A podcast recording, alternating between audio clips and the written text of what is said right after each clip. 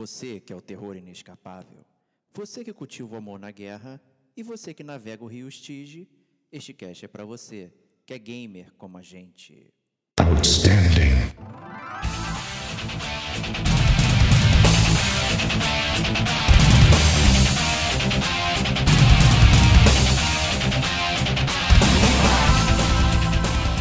Diego Ferreira, Fala, vou fazer uma run rapidinho aqui, aí eu vou morrer só pra eu conversar mais com os personagens. Rodrigo Estevão, cara mais competitivo do gamer como a gente, cara. Digo humilde, cara. Rodrigo Domingues, sabia que lá atrás não tinha aquela zona. Então, Kate Schmidt. E o objetivo deles, basicamente, é evitar um conflito nuclear global.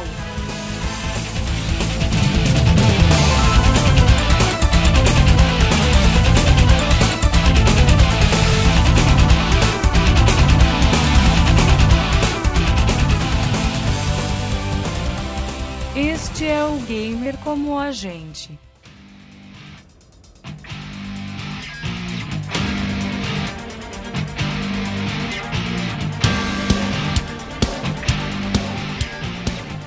Olá, amigos e amigas gamers, sejam bem-vindos a mais um podcast do Gamer Como a Gente. Eu sou o Diego Ferreira e estou na companhia de Rodrigo Estevão. Salve, salve, amigos do gamer como a gente. Sejam bem-vindos a mais um episódio semanal do seu podcast Games Favoritos. Como é bom estar de volta. Uma semana se passou, parece que passou um mês. Já tava com saudade. Muito bem. Também estamos com Kate Schmidt. Fala, amigos do Gamer Como a Gente. Hoje nós falaremos de joguinhos que jogamos durante todo esse tempo aí. E não, eu não vou falar de Assassin's Creed, eu vou falar de outra coisa. olha. Caramba, tá doido pra falar de Assassin's Creed. Tô mesmo, tá aqui, ó, tô me Olha aí. segurando pra não falar de Em Assassin's breve, Creed. em breve, em Quem, breve. ó, em breve. quem é do Patreon do Gamer Como a Gente tá vendo a Kate disfarçada de viking aqui, hein? Então, Olha aí. Ah, colaborem aí, assinem, assinem. assinem. E também estamos com Diego Domingues. Salve galera do Gamer Como a Gente. Prazer estar de volta novamente aqui. Eu sempre falo isso, mas é sempre bom falar e enfatizar que é bom voltar, né, cara?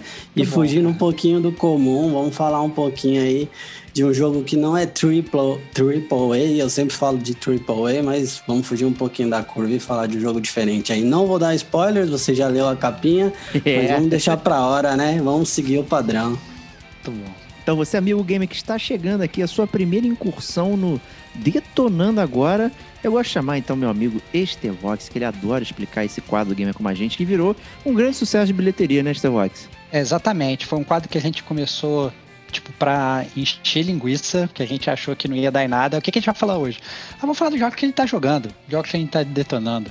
E aí, na verdade, virou uma grande conversa de amigos, que você conversa com seus amigos no colégio, você conversa com seus amigos no bar, né? Você fala com seus amigos na party, explica aí o jogo que você tá jogando. Você não dá spoiler pros seus amigos, mas você fala os pontos bons, os pontos ruins, e acaba funcionando, como o Diego é, gosta de falar, aqui uma recomendação ou desrecomendação do jogo. Né? A gente fala um pouquinho de jogos que a gente está jogando, que a gente acabou de jogar. Às vezes a gente nem terminou o jogo, mas a gente fala um pouco deles.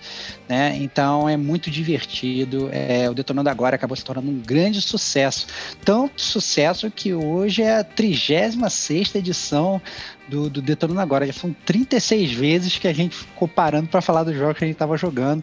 E a galera sempre é, responde, sempre entra em contato, né, pelo gamercomagente.gmail.com, pelo Instagram.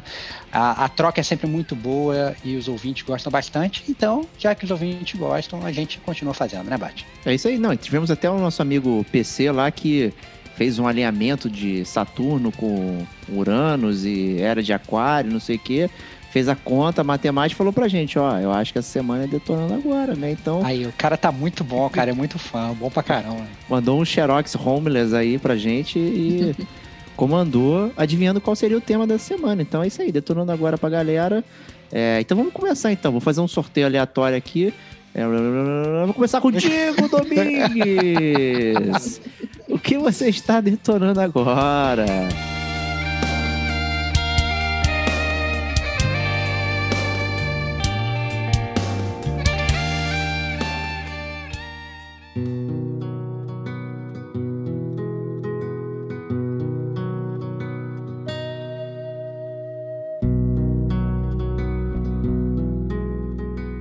Excelente, excelente. Esse sorteio é muito bom ganhar, até no sorteio, cara. É, Então, cara. Não foi enviesado, né? Quem tá Cara, no Patreon viu, né? Cara mais competitivo do gamer como a gente, cara. Digo do É, vídeo, cara. Essa que é isso, cara, que é isso. Só um comentário, faltou ao nosso ouvinte aí acertar os jogos, né? Ele já Aí, acertou o aí episódio, seria falta demais. Se ele acertar. acertasse. Ué, aí Sim. sim, cara. Gabaritado no gamer como a gente. Bom, vamos lá. O jogo que eu estou detonando agora, ou detonei e vou continuar detonando, porque é um jogo sem fim, praticamente. É Destiny. Stardew. Não, não é Destiny. é Stardew Valley, cara. É um jogo indie. É, acho que uma das experiências mais positivas que eu tive com o jogo indie, assim, de forma geral. É, mas vamos falar um pouquinho do jogo. Stardew Valley é um jogo indie, então como a gente falou aqui, ele foi desenvolvido pelo Eric Baroni, é, que é um fã apaixonado de Harvest Moon, declarado, e a ideia dele partiu do princípio já de melhorar o jogo que ele era muito fã. Então o sonho dele sempre foi fazer algo melhor e que Harvest Moon.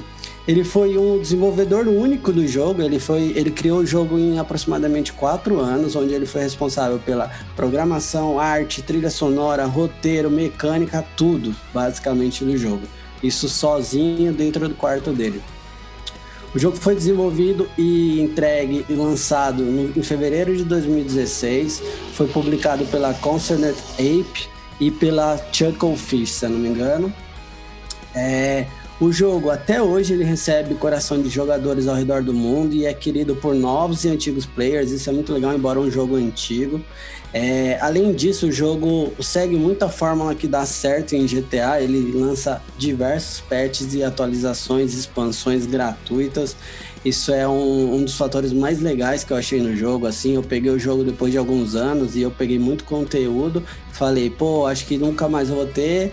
Já tem muita coisa para fazer, mas esses dias saiu atualização. Enfim, tá sempre saindo alguma coisa de expansão, nova região, enfim, é, de jogabilidade. Isso que eu achei Posso, já, mais- posso, já, posso, já posso interromper Já você? pode ir lá, manda. Que isso? Porque é, é, não, já vou interromper porque antes que eu perca esse time dessa pergunta, cara.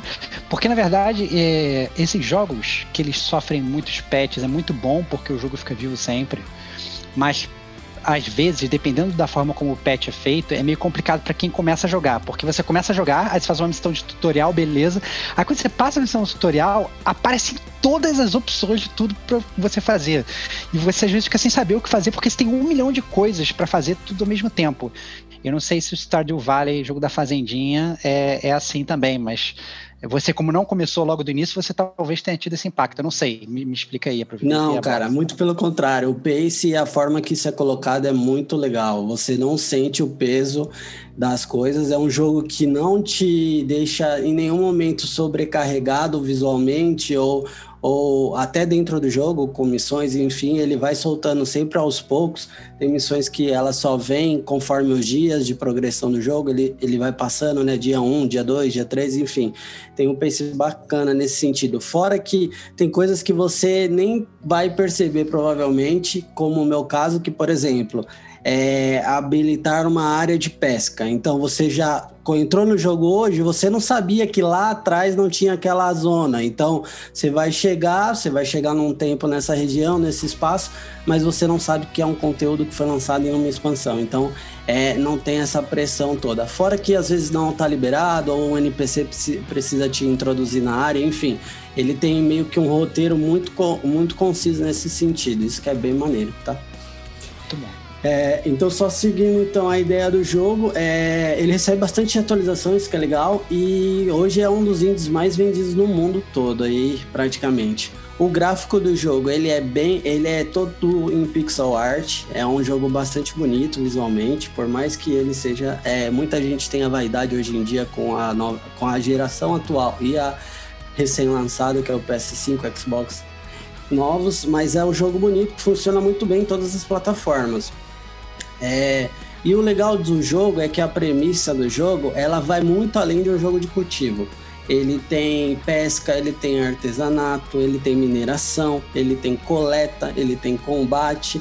E o mais legal que eu achei é a questão de parte social, de relacionamento entre todos os NPCs. Tem mais de 20 NPC no jogo, cada um com a sua história, com o teu pano de fundo dentro do, do contexto de de fala, de, de ações dentro do jogo. E isso que é muito legal. Você sempre quer conhecer um pouquinho da história de cada um. Outro fator muito legal desse jogo, cara, e por que, que eu gostei dele, é a trilha sonora que é rica, é, é genial, ela é muito gostosa de ouvir, aquele joguinho que você desliga e depois fica lembrando a musiquinha no final, isso é muito irado. É, o universo do jogo, cara, ele se passa basicamente numa, na Vila Pelicano, que é a região onde você mora, junto com todos os vizinhos. Então é uma vilazinha que, de certa forma, dentro do jogo ela é muito grande e ela tem a, a cidade, o centro, tem a sua fazendinha mais afastada, tem a mina, tem, é, tem duas minas, na verdade, tem o deserto, tem várias regiões que populam os arredores da sua fazenda que você acaba interagindo, assim. Tem a Torre do Mago também, né? Tem a Torre do Mago, tem um mago que mora mais afastadinho é. na floresta, que é um NPC bem misterioso, inclusive, é muito maneiro. É, então, assim, o universo do jogo é muito robusto dentro do contexto, principalmente por se tratar de um indie, assim, é muito caprichado. então, já vou, já vou minha segunda pergunta, então, assim, entendi, é praticamente fazer o paralelo com Harvest Moon, que é o um jogo de fazendinha, né? Então você vai, você fica ali, você monta a tua fazenda, vê ela crescendo, etc e tal, né? Mas o jogo, e, e eu entendo, pelo que eu entendi, como você falou, ele é desses jogos eternos. Se quiser ficar jogando ele para sempre, você joga ele para sempre, porque a história não tem fim, aparentemente. E aí minha pergunta, assim, você tem, na verdade, uma história principal, é, é, que na verdade te ensina a, a tem, tem, início, meio e fim, e depois, se você quiser, você continua jogando. Porque a gente sabe que alguns jogos são assim: ele tem uma história, depois, se você quiser continuar jogando, você continua. Ou, na verdade, ele, ele é feito simplesmente para você ficar jogando para sempre. Ou seja, ele te dá um tutorial até um determinado ponto, ele te larga no mundo ele fala: então, se vira, continua. Como é que, como é que funciona essa parada? Isso aí, opção 2 direta.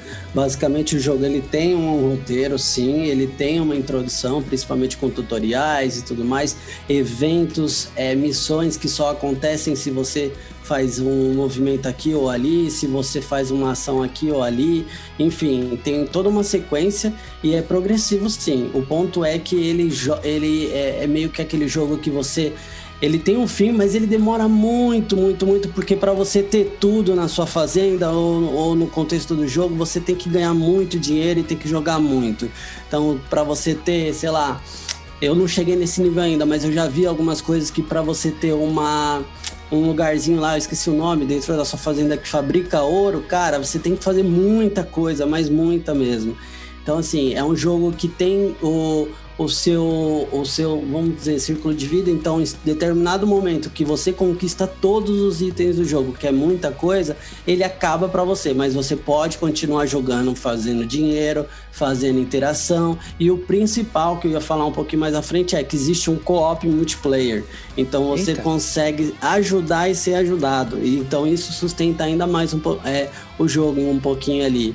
Então tem essa parada. Eu conheço gente que tem mais de 500 horas de jogo. Eu tô passando das 110 horas de jogo. Sentindo que a Kate tem mais de 500 horas também, cara. Será Você tá é falando, Kate, cara? É, será que... Acho que quem tinha é? até era o Antônio, o Antônio Lutfi, nosso amigo, que, que ele era viciado. Ele tinha uma fazenda autossuficiente. Ele olhava, as coisas todas faziam para ele e entregavam. Perfeito, cara. Né? Eu não cheguei nesse nível ainda, Chegou com 110 nível. horas, porque eu tomei muita decisão errada. Ah, então eu queimei recursos, queimei dinheiro, eu é, montei é, meus sprinklers errado, então tudo isso você tem que refazer, as estações trocam, você perde, enfim mas é um jogo que ele demanda muito. Então, assim, eu já passei por dois, dois a três verões, três anos de, de, de, de ciclo do jogo e ainda não tenho, sei lá, nem 30% do jogo. Então, assim, é um jogo bastante robusto em conteúdo. É um jogo para você jogar ao mesmo tempo que em cargas é, pesadas, porque você vicia, você vai gravar o jogo no final do dia, você fala, não, vamos, vamos ver o que, que vai ter amanhã.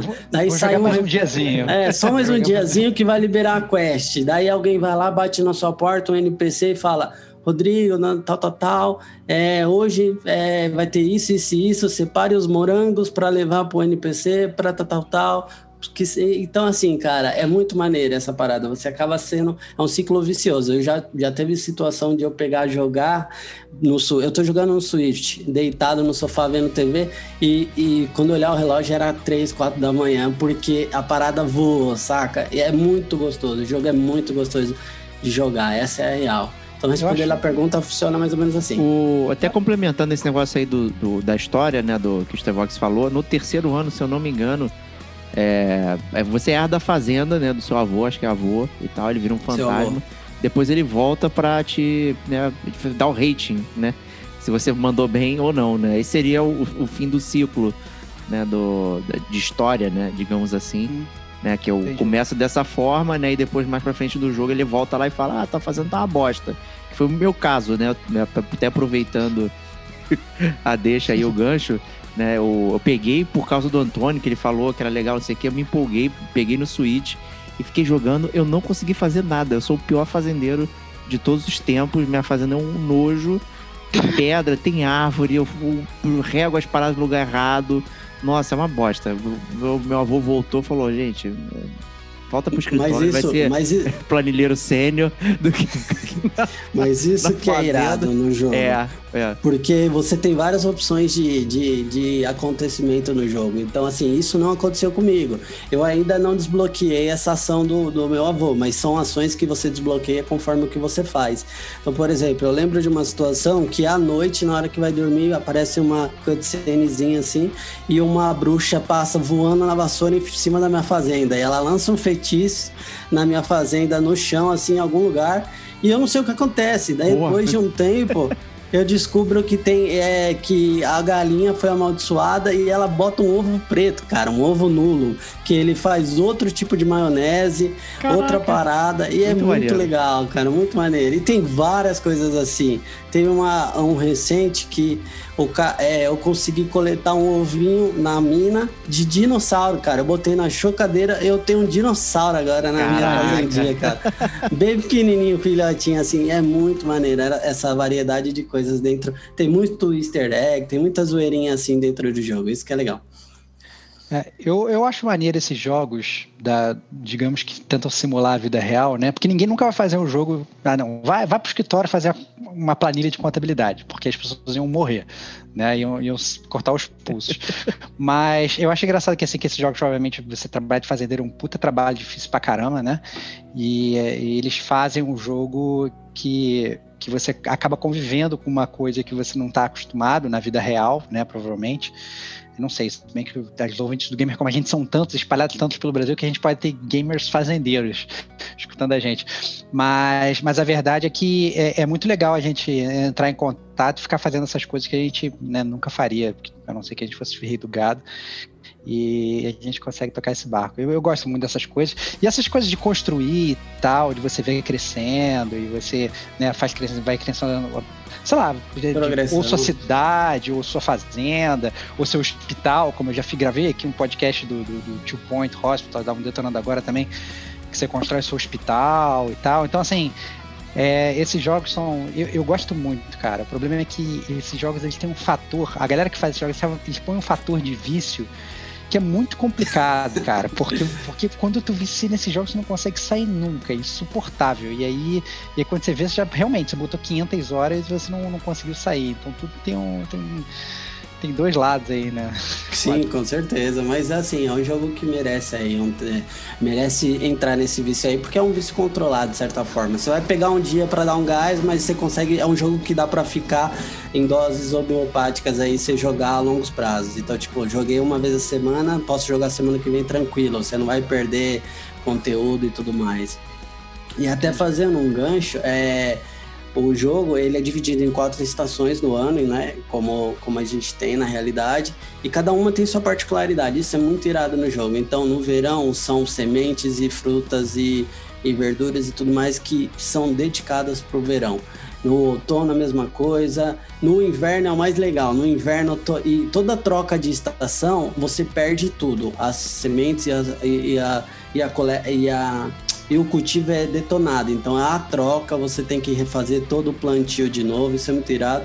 E no inverno é mais legal, o inverno mata tudo, basicamente. Você não consegue cultivar quase nada. Tem umas sementes, algumas de inverno que você consegue, são bem raras, mas o inverno você tem que usar, por exemplo, para explorar a mina, atrás de joia, atrás de pedra preciosa, é, atrás de itens e, e de, que, que são bons para vender.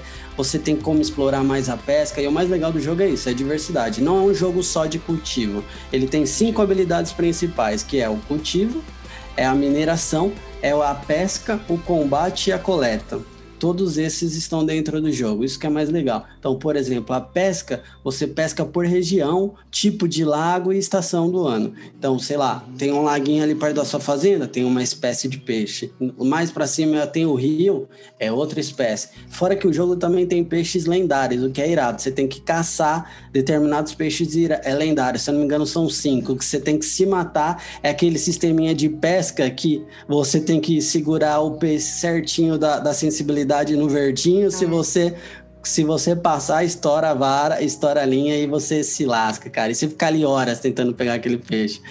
É muito maneiro. Pra quem é fã de Pokémon, né? Tem dois aqui no podcast. É mesmo, bem eu imagino, imagino como é que deve ser essa parada. Bem lembrado, bem lembrado. Mas é muito mais difícil, cara, porque o Pokémon você só tem que acertar o time lá uma vez. Esse aí você tem que ficar apertando lá e sobe, desce, solta, não, pressionei muito. E tem que ficar calibrando lá até pegar o peixe. Demora Aí, um pouquinho para aprender, né? Nossa, Essa demais, cara. E, e, e, os itens melhoram também, né? Você, depois você pega a, a vara de Iridium, que é a boladona, cara. A, a espadinha de Iridium, boladona. Os itens de Iridium já são melhores. Você vai upando no ferreiro, então isso melhora. Aí tem a mineração, que, que basicamente são duas cavernas. Tem uma caverna que é mais fácil, que é a primeira, e a segunda que tem até dragão pra você enfrentar. O negócio é punk, é no meio do deserto. É, quanto mais você desce na, na, na, caverna, na mineração, você acha recompensas melhores, então é bem maneiro também de fazer. Tem a coleta, que basicamente quando você anda na cidade, as árvores derrubam e você pode pegar frutos e vender. Tem o combate, que você duela contra monstros, principalmente nas minas. E, é, e o cultivo, né, que é o principal, que é, é basicamente a plantação que você faz toda na sua, na sua fazenda. Pô, então, é... antes, antes de você continuar, na verdade eu tô te interrompendo porque eu sou claramente o único que nunca jogou a parada. Então todo mundo já sabe o que você tá falando, eu tô aqui de trouxa. Né? tá perdendo mas, tempo, mas... meu irmão. Não, foi mal. É só, tem para todas as plataformas, não tem desculpa. Eu vou, é, vamos falar é. disso. E os preços, principal. É, não, mas, manda aí, manda aí. A pergunta, a pergunta principal é a seguinte: você falou que, obviamente, o jogo é baseado em tempo, né? Então você tem as estações do ano, você tem os dias que passam e tal. Para você avançar o tempo, você tem que, é, tipo, sei lá, dormir ou fazer alguma é coisa, isso. ou é um tempo real? Porque o meu medo, por exemplo, sei lá, eu fui, chegou no inverno, eu vou pra mina, aí eu tô lá minerando e tal, não sei o quê. Aí quando eu volto já tá no verão, já perdi tudo, já não fiz nada, etc e tal, entendeu? Já perdi não sei quantas estações. Como é que você, como é que, como é que essa passagem de tempo, ela é tempo real ou eu que dou um gatilho pro tempo passar? Tua pergunta foi bastante oportuna, cara, porque eu tava esquecendo e ela, ela é fundamental no gameplay. O que que acontece? Funciona assim, você acorda na sua cama e sai da sua casa, é 7 da manhã. Todo dia inicia às 7 da, às 7 da manhã, se eu não me engano é 7. É, quando você sai da sua casa, começa um contador. Ele não é em tempo real, mas ele tem um tempo, é, sei lá, programado lá de a cada, sei lá, cada um minuto ele uma, anda uma hora. A cada, a cada dois minutos anda uma hora, não sei. E às duas da manhã se encerra seu ciclo do dia. Então, se você tiver duas da manhã lá na, na mina, bem longe da tua casa, tu vai dormir, apagar no sono dentro da mina, porque tu tá esgotado e você perde todos os itens que você tava no colo. Ou seja, você tem que se organizar para sair às sete, regar e fazer todo o trabalho da sua fazenda, coletar queijo, ovo, as paradas, e aí você vai, pô, vou na cidade comprar semente, pô, vou pescar, pô, vou caçar, enfim. Você tem que ficar muito atento. O tempo é premissa fundamental no jogo, essa é a parada. Se você perder a mão ali e falar, puta, mas é, tem um tempo, tem duas horinhas aqui, vou fazer que dá tempo. Já caí muito desse golpe. Acho que todo mundo aqui que jogou já se lascou nessa, né? e aí fala, não, vou descer só mais dois níveis na mina e eu volto para dormir e gravar o jogo. Cara, você pega um cara lá, não dá o tempo, tu perde tudo. Daí você acorda na tua cama, vem a mensaginha que o médico te levou e fala: Ó, ah, parece que aconteceu alguma coisa, digo. Tu apagou na mina e só achamos esse dinheiro aqui, ó. Você perdeu todo o resto. Então você pega e se lasca, essa é a real. E é, então você tem que ficar muito ligado no tempo, esse é o ponto. Esse é? Dark Souls, hein? Perdeu tudo, ó. É, cara, exato. Mas é muito maneiro isso. É, Tem um lance seguindo- também que você acaba. Tu fica exausto, né? E vai voltando Exato. né, exato. devagar, se arrastando. Já aconteceu começo direto. tem muito disso, É, porque tu dia- tem que limpar a fazenda, né? E quebrar todas as árvores e você gasta muito tua estamina. Quando É. ela zera, você vai, apaga onde você tá e volta pra cama também. E aí, por exemplo, pegando outro gancho para explicar melhor. Se você quer avançar o dia porque tu quer salvar, sei lá, tu tá para sair ir no shopping passear, você já fez, como que eu faço? Tem que esperar? Não duas da tarde, tu vai pra cama e dorme, que ele vai gravar o jogo e passar pro próximo dia. Então, o controlador é ou automático, você ao chegar, a- ao chegar às duas da manhã, ou você pode ir lá e encerrar teu dia. Essa é a real. Aí você tá no Switch, suspende o jogo, deixa ele né, guardadinho pra voltar depois, né? Boa. Sem dormir. Né? Mas Salva fala aí, bastante. Digo, onde você pode adquirir Stardew Valley, né? Cara, Stardew Valley praticamente tem em tudo que é lugar, né? Essa é a real. O jogo tá disponível para PC, PlayStation 4, Xbox One, Nintendo Switch, iOS e Android, cara. Ou seja, Caraca, não tem desculpa, tu- né? Não tem desculpa. Fora que os preços são muito acessíveis. Tirando a PSN, que eu acho que deu uma viajada e aí tem que ficar bem ligeiro com o preço em promoção. A Play Store hoje, até fiz uma consultinha aqui, ó. Play Store, R$19,99. iOS, R$ 27,00. PSN, que tá fora do padrão, R$ 79,90. Xbox, tá R$ 29,00. No Switch, na, na eShop Brasil, R$ 25,00. 25 E se você- reais, gente. Pô, É muito barato. E Isso se é o você preço tiver do jogo que a gente quer. Isso é preço do é, jogo que a gente cara. quer. E Eu na Argentina é de 18 reais, 12. né? É É, 12 na olha. Argentina, cara. Se tu tem a conta argentina, olha aí. 12 reais, cara. Não paga nem o teu a, contrafilé aí, ó. Tua fraldinha no almoço, cara. Muito bom, muito bom, cara. Joelho e uma coca, cara. Esse é o preço É do jogo que a isso, gente quer. é Nada o- de pagar 300 reais em jogo. Pô, por favor. é isso. Então comandou, É Digo. aí. Mandou bem. Então, aí. recomendado, né, Diego? Recomendado. Recomendadíssimo, cara. Stardew Valley é um jogo que, que é aquele jogo pra você relaxar, cara. Jogar tranquilo, mas é um jogo que você vai jogar super engajado, porque o jogo te prende. E, cara, o preço é indiscutível, cara. Vale, vale, no mínimo, valeria uns 50 reais tranquilo. E você acha por metade disso. 25 reais você pega ele no teu Switch aí. É, então cai pra dentro, porque o jogo é muito bom, vale a pena. Show de bola. Então vamos prosseguir aqui com o nosso Detonando Agora. Eu vou perguntar para o nosso amigo Estevox, que tá cheio de novidades pra gente. Né? Acho que ele tem um Detonando Agora dentro do Detonando Agora, né? Então, diga pra nós, Estevox, como é que você detona os jogos que você detona agora?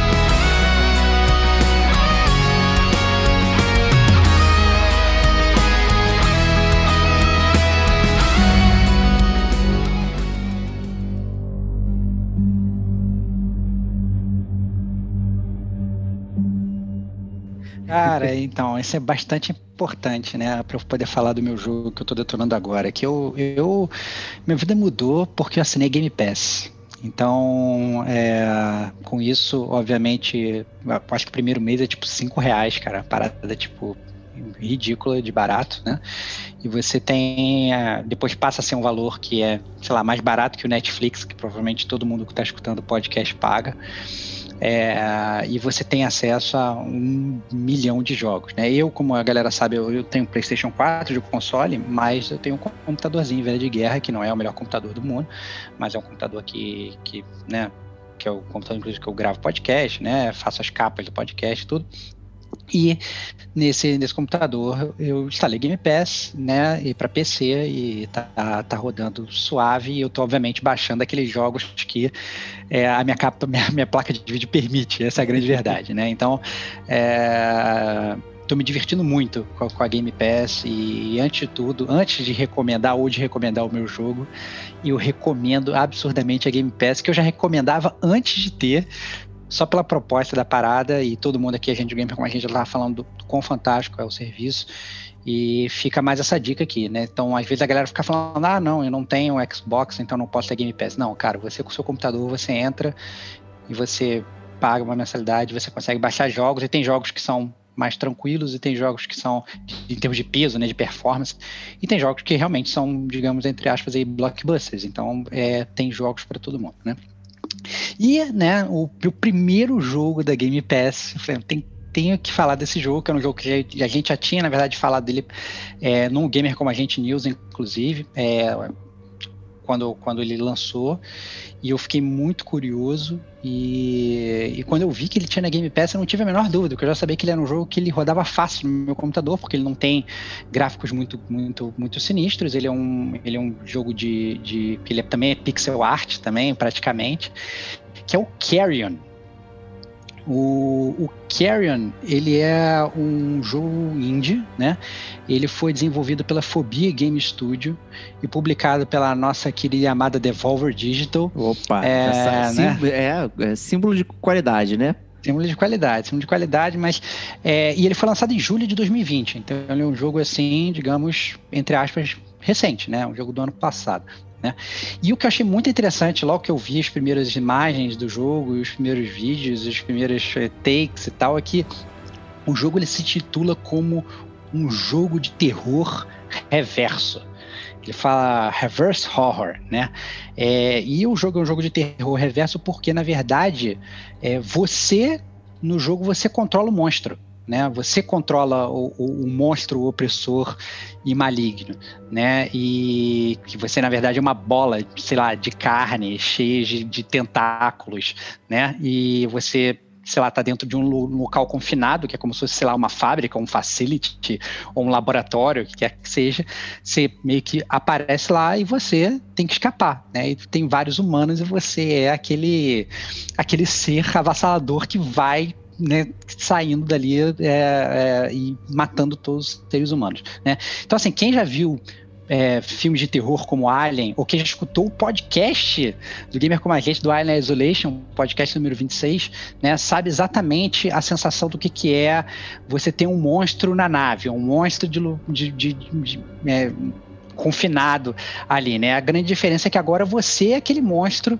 é, que tá ali passeando ali pelo duto sem os humanos verem para puxar eles pela perna, entendeu? Então é uma, uma troca do que a gente está acostumado a ver muito diferente e muito legal. Né? É, o estilo de jogo, se vocês é, assim, aquele básico de jogabilidade, ele é um jogo 2D, né? Você 2D side scroller, então você vê, digamos, a facility o laboratório assim de lado, você vai controlando o monstrão subindo e descendo e tal, né? Você, como eu falei, não espere, ah, não, quero um gráfico AAA 4K 1080p, não, não é isso, né? É um jogo de, de assim, com gráficos simples, mas não quer dizer que eles sejam feios. É muito bonito, é muito bem feito, né? Porque quando a gente, a gente fala pixel art, assim, aquele gamer que talvez não, não seja muito investido, ele pensa, sei lá, ah, então o é jogo de Nintendinho, é o jogo antigo e tal. Não, os jogos hoje, né, que eles são feitos assim de pixel art, são belíssimos, né? São nenhum Nintendinho conseguiria fazer esse jogo. Nenhum, é, nenhum Nintendinho e tal. Então, assim, é muito bom, a, a, jogabilidade é muito boa. Eu no início, né, eu fui jogar com mouse e controle, você tem, na verdade, um tempo de adaptação, eu tô acostumado a jogar com, com controle, né? Tive que jogar, fui jogar com mouse e teclado, então você tem eu tive um tempo de adaptação ali, né? Mas funcionou super bem, né? Depois que eu me adaptei, o negócio rodou, rodou que é uma maravilha, né? É... Então, assim, é... aí, na verdade, o que aconteceu é que o Antônio Lutz vai ser mencionado duas vezes nesse, nesse, nesse podcast, né? É, é porque o eu peguei, eu joguei, eu falei, cara, esse jogo é muito bom, eu recomendei para ele. Ele começou a jogar, ele falou assim, cara, eu joguei três horas e parei. É, não gostei do jogo.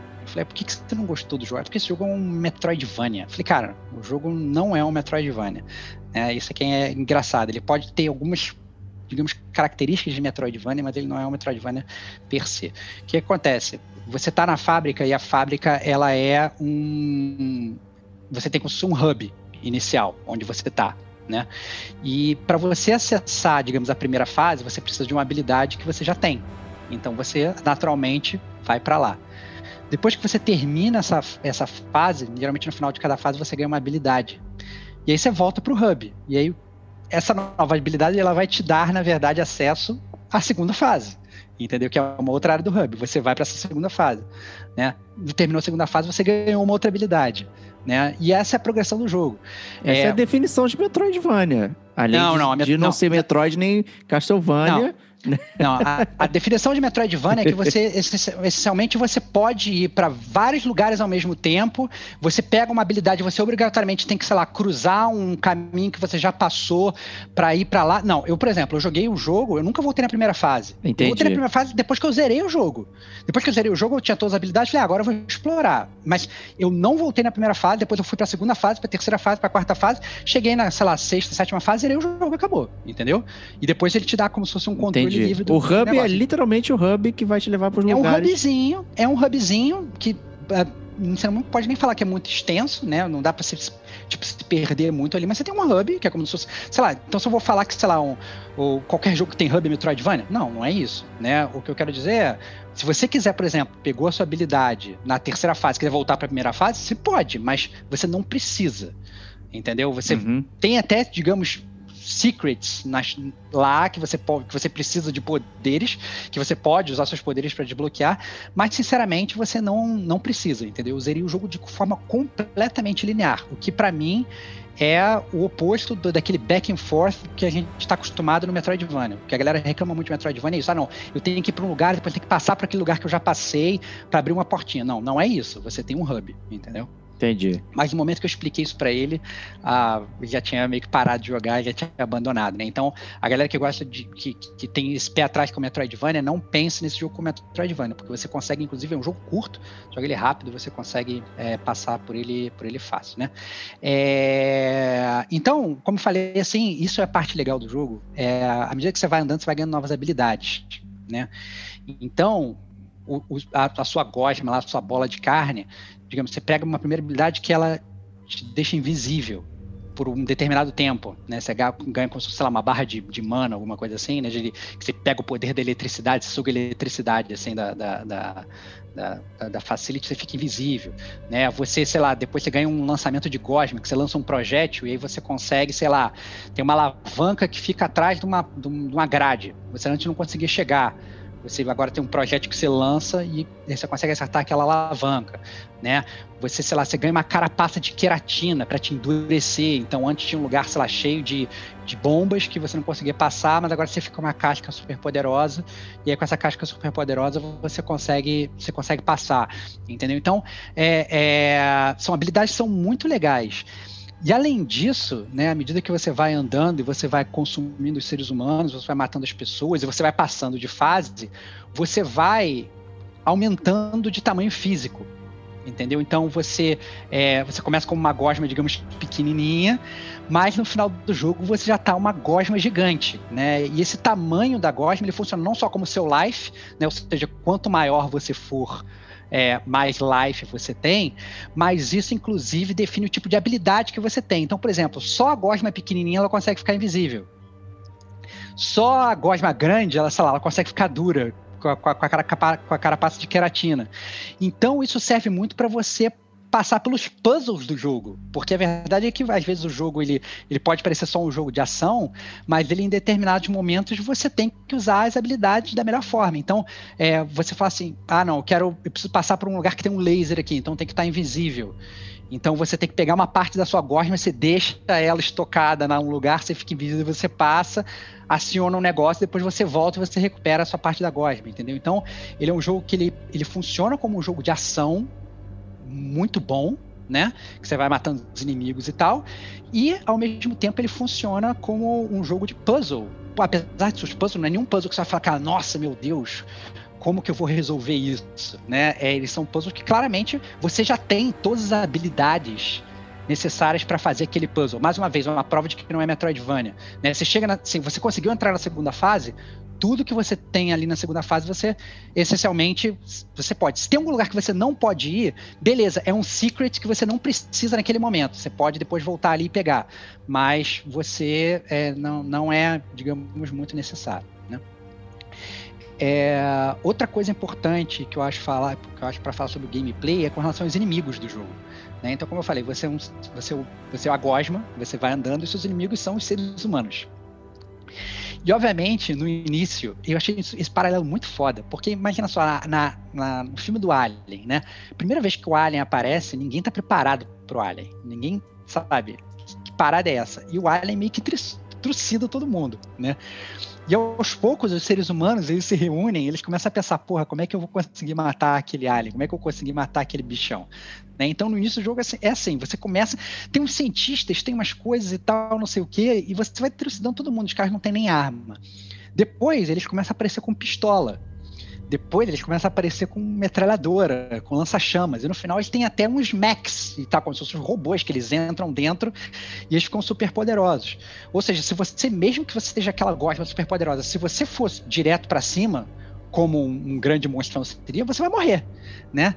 Então você tem que usar a sua inteligência artificial de alien, assim, como que eu vou é, é, fazer para matar esses seres humanos, às vezes sem eles verem. Então você usa às vezes muito stealth, né? Tem até uma habilidade que é sensacional, que é uma das últimas habilidades que você consegue, que você, sei lá, se, se você solta um tentáculo, você vai indo, sei lá, pelo só com esse tentáculo digamos, por um, por um duto de ventilação e você se conecta no humano, você ocupa a mente dele. Pô, maneiro. E aí você, é muito você ocupa legal. a mente se ocupa a mente dele, você não só pode usar ele para, sei lá, atirar nos, nos, nos, próprios humanos, né? Porque você está ocupando a mente dele, ou você pode, sei lá, abrir uma alavanca que vai abrir uma porta que vai fazer você conseguir pegar ele de surpresa, entendeu? Então, assim, é muito bem bolado. E você tem é, e por mais que, por exemplo, isso não seja um puzzle, é você saber usar as habilidades que você ganhou para você enfrentar, digamos, aquele cenário que você está jogando. Né? Então, puta, cara, é sensacional, cara. É, é muito legal o jogo.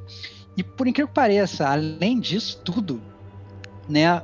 É, você em determinados momentos do jogo você desbloqueia umas cenas de flashback para meio que descobrir o que, que aconteceu ali, né, naquela história. Então você tem realmente uma história né, você tem uma cena de flashback, inclusive, são os momentos que você não controla o monstro, você controla um humano, né?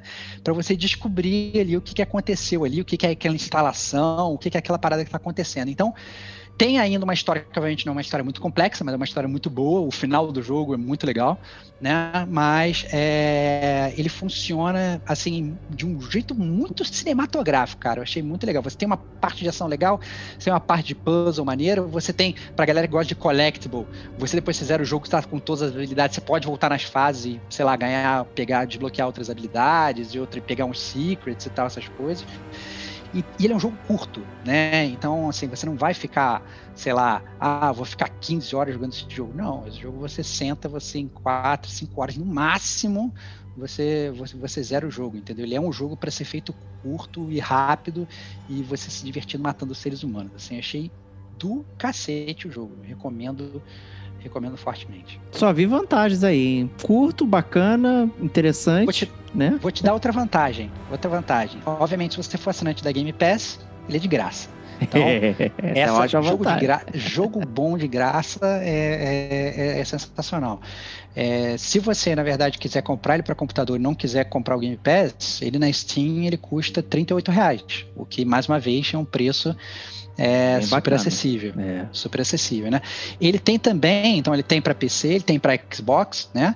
É, tem, e ele tem para Nintendo Switch também. Então, se você tem o um Nintendo Switch, você consegue comprar, comprar o Carrion. No Nintendo Switch, salvo engano, ele está um pouquinho mais salgado. Eu acho que ele está 20 dólares. Mas aí, né, você sendo aí o Digo Domingues e tendo acesso a várias lojas de shop, sendo a Kate, né?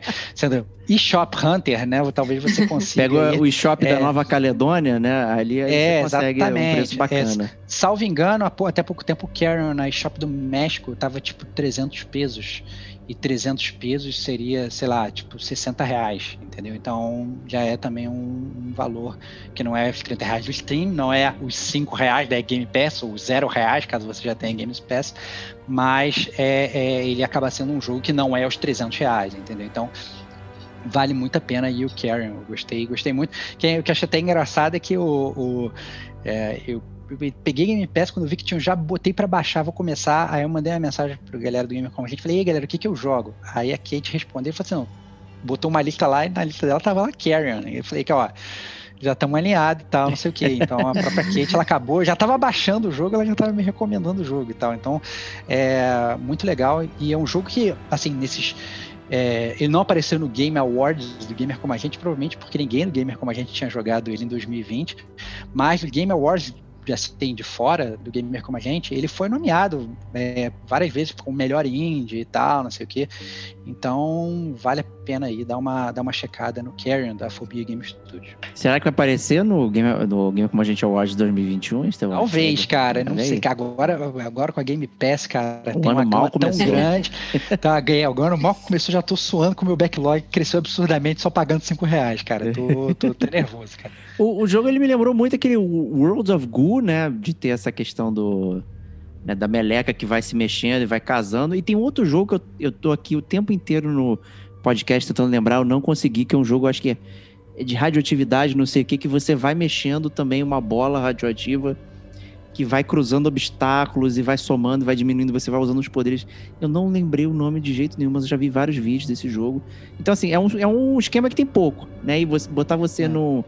Como o, o, digamos, o, o vilão, não sei, né? A história ser exatamente isso, né? Não, é bom, É, o cara. você vai é bom. Não, descobrir. você, cara, você, você, você é, é um vilão, né, cara? Você tá matando várias pessoas, independente Mas de qualquer quê, coisa, né? assassinado. É, é, pois é, tem essa.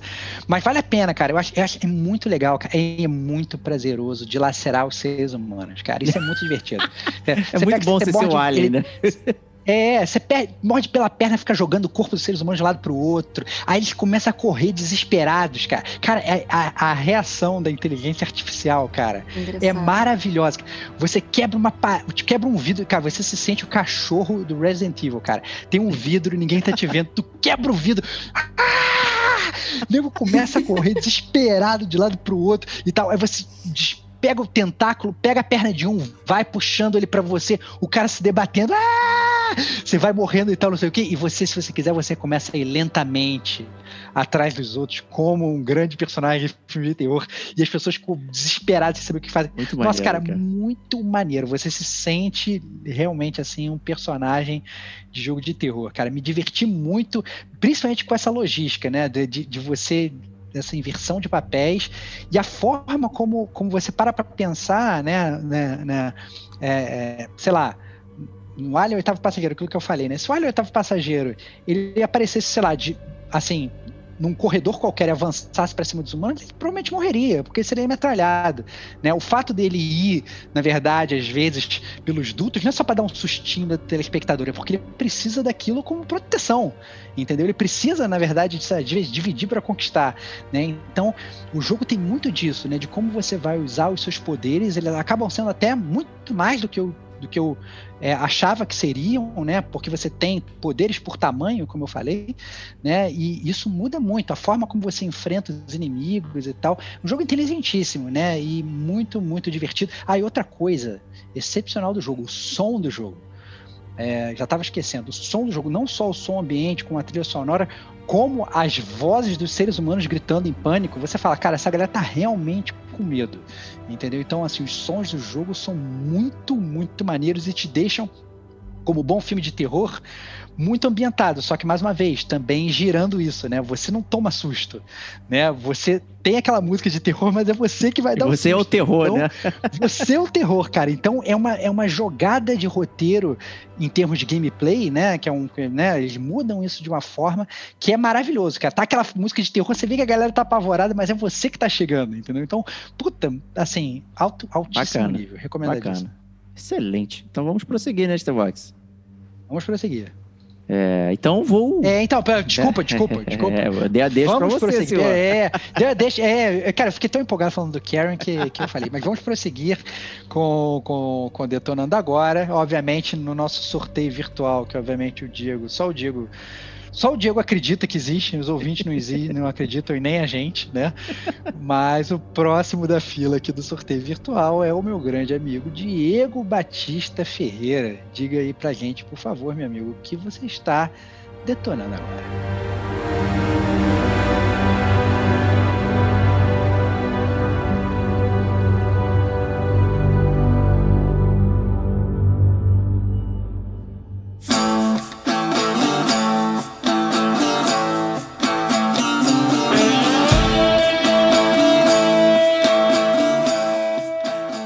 Estou detonando agora, ainda estou detonando e pretendo detonar mais um pouquinho Hades, né? Que foi o jogo baixa renda aí do GCG Awards. E eu não consegui parar de jogar até agora. Estamos né, gravando aqui em 8 de fevereiro, né? Então tem quase dois meses que eu tô jogando incessantemente Hades. Acho que nos últimos anos, né? É o, vou até é o fazer jogo um que eu tô parênteses. É, vou até fazer um parênteses. Eu falei isso pra você em off antes do podcast começar. Mas eu fico feliz de ver você assim, tão investido no jogo, cara. É, É, verdade. tô acostumado a ver você, ver você no jogo, aí você zerou, às vezes você larga, ou às vezes você não, você, assim, você não faz aquele extra mile do jogo de você continuar jogando.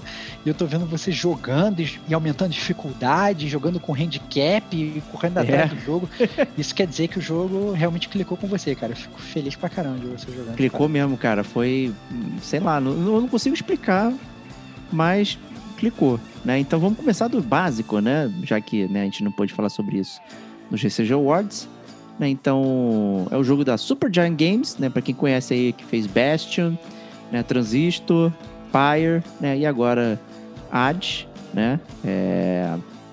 Que infelizmente só está disponível para é, PC, Mac e, e Nintendo Switch, né? Então vamos aguardar versões aí para sair para tudo quanto é bugiganga, tipo o- os outros jogos da Super Giant, né? Mas é, saiu para poucas plataformas, infelizmente, e é um jogo roguelike, né? E, e por mais que eu goste de jogar jogos roguelike, eu no final eu sempre acabo largando depois de um tempo, porque não consigo ter essa dedicação é, fervorosa. O Rogue Legacy é um dos preferidos dos Tevox, né? A gente comenta bastante sobre Não. ele, né? Topíssimo, e eu não consegui clicar com ele.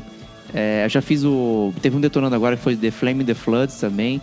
E era roguelike. Eu, achei, eu acho a premissa foda, mas eu não consigo e ter essa dedicação. Falei sobre Overland também aqui. Dead Cells, que foi acho que talvez o, o grande seu- prêmio meu. Era o seu melhor até agora, né, cara? Era o meu E melhor, até agora. melhor Ação até agora. roguelike, porra, premium, topíssimo. E aí chegou Hades, que é, ele traz esse elemento roguelike dentro da história de uma forma, assim, absurda. Né? Então você é o Zagreus, que é o filho do Hades, né? E né, não vou dar spoilers, né? Porque a história é muito importante. Ao contrário de muitos jogos roguelike, né? A história não, não tem importância nenhuma, não tem história. Dead Cells não tem história praticamente, mas ele tem um ciclo interessante né, de, de contexto. Mas o, o Hades literalmente tem uma história que você acompanha. Né, e, e como isso funciona dentro do jogo, então não quero estragar muito. Então você é o filho do Hades e ele resolve um dia. Tô cansado de ficar aqui na casa do meu pai e vou escapar. Né? Então preciso subir né, todos os andares do inferno e chegar na superfície por algum motivo a ser revelado, né? E eu não vou revelar aqui, mas também você não sabe quando você começa a jogar. É isso que é interessante. Né? Então você começa as suas runs, né? Então você parte feroz pro submundo e vai subindo cada vez mais tentando alcançar a superfície. Né? E toda vez que você morre, você perde tudo e, e nasce de novo, né? Então você morre, é levado pro rio Estige, né? E você nasce na casa de Hades de novo e você tem uma fila lá. Então é interessante que o jogo tem um, um ótimo humor. Né? Então tá o Hades sentado na cadeira dele, né? E tal. Aí ele fala próximo, aí parece a próxima alma. Aí ele julga ela. Então isso é muito interessante como vai funcionando. Tem todo esse diálogo no fundo ali. Então tem vários personagens que você vai encontrando. Então você não ser bem sucedido avança a história. Então você começa a conhecer os personagens que moram na casa de Hades. É, você começa a interagir com eles, começa a bater o papo. Eles ficam falando: por que, que você está tentando subir?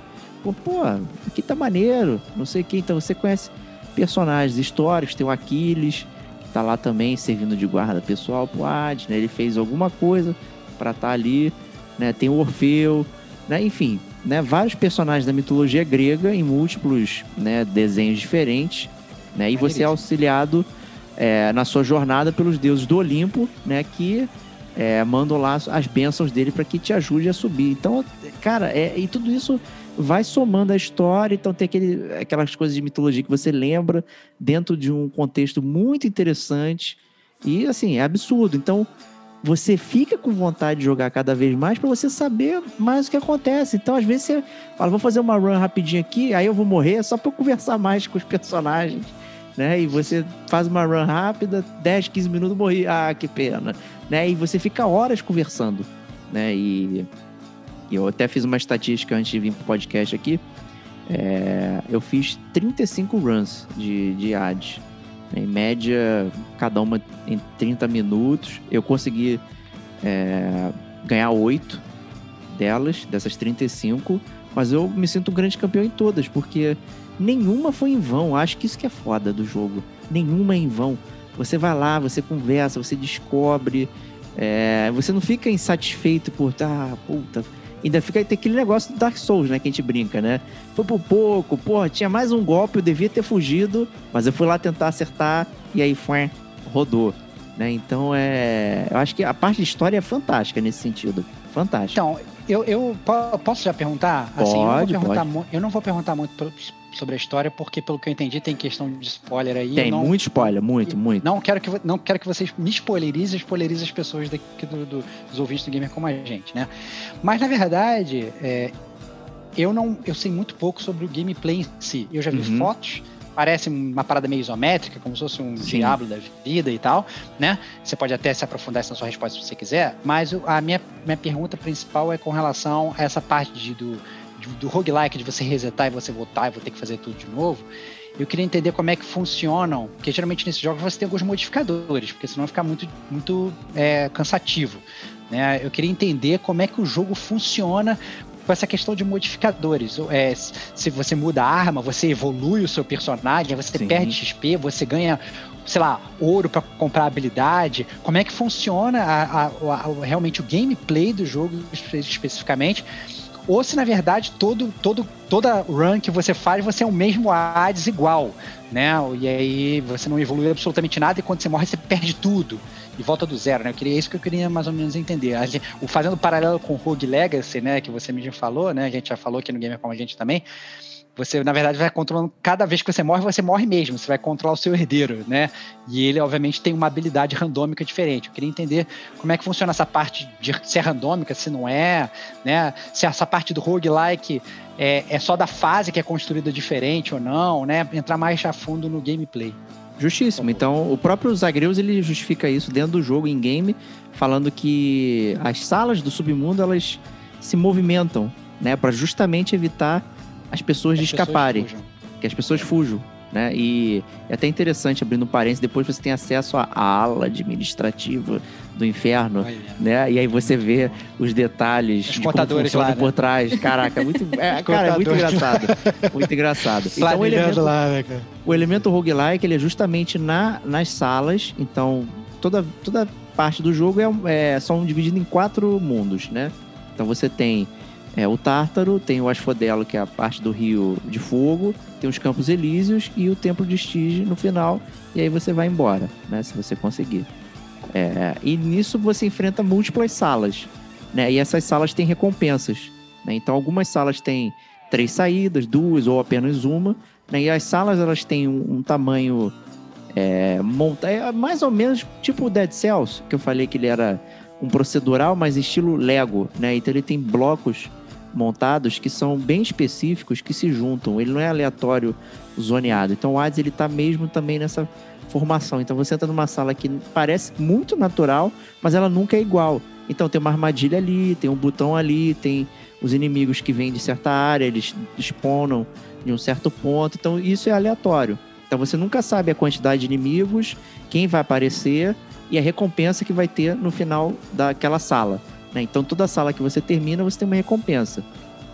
Tá? Essas recompensas podem ser é, é, bênção dos deuses do Olimpo. Então você tem lá X deuses do Olimpo e cada vez que você interage com eles, eles te dão uma bênção que pode te ajudar em vários pontos do seu personagem. Então é uma Você melhoria escolhe. de personagem. Você escolhe. Você, você escolhe a benção que você quer. Entendi. Isso, entre três. E cada bênção é igual ao Diablo. Tem lá comum, rara, épica e lendário.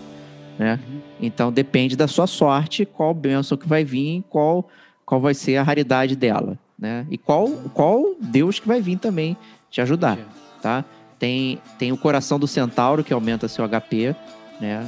É, Tem é, pecinhas de dinheiro que você contrata um empreiteiro para modificar o submundo. Então você Tem um cara trabalhando do lado do Hades, aí tem um cara lá, de obras. engenheiro, mestre de obras, você paga ele pra melhorar o submundo.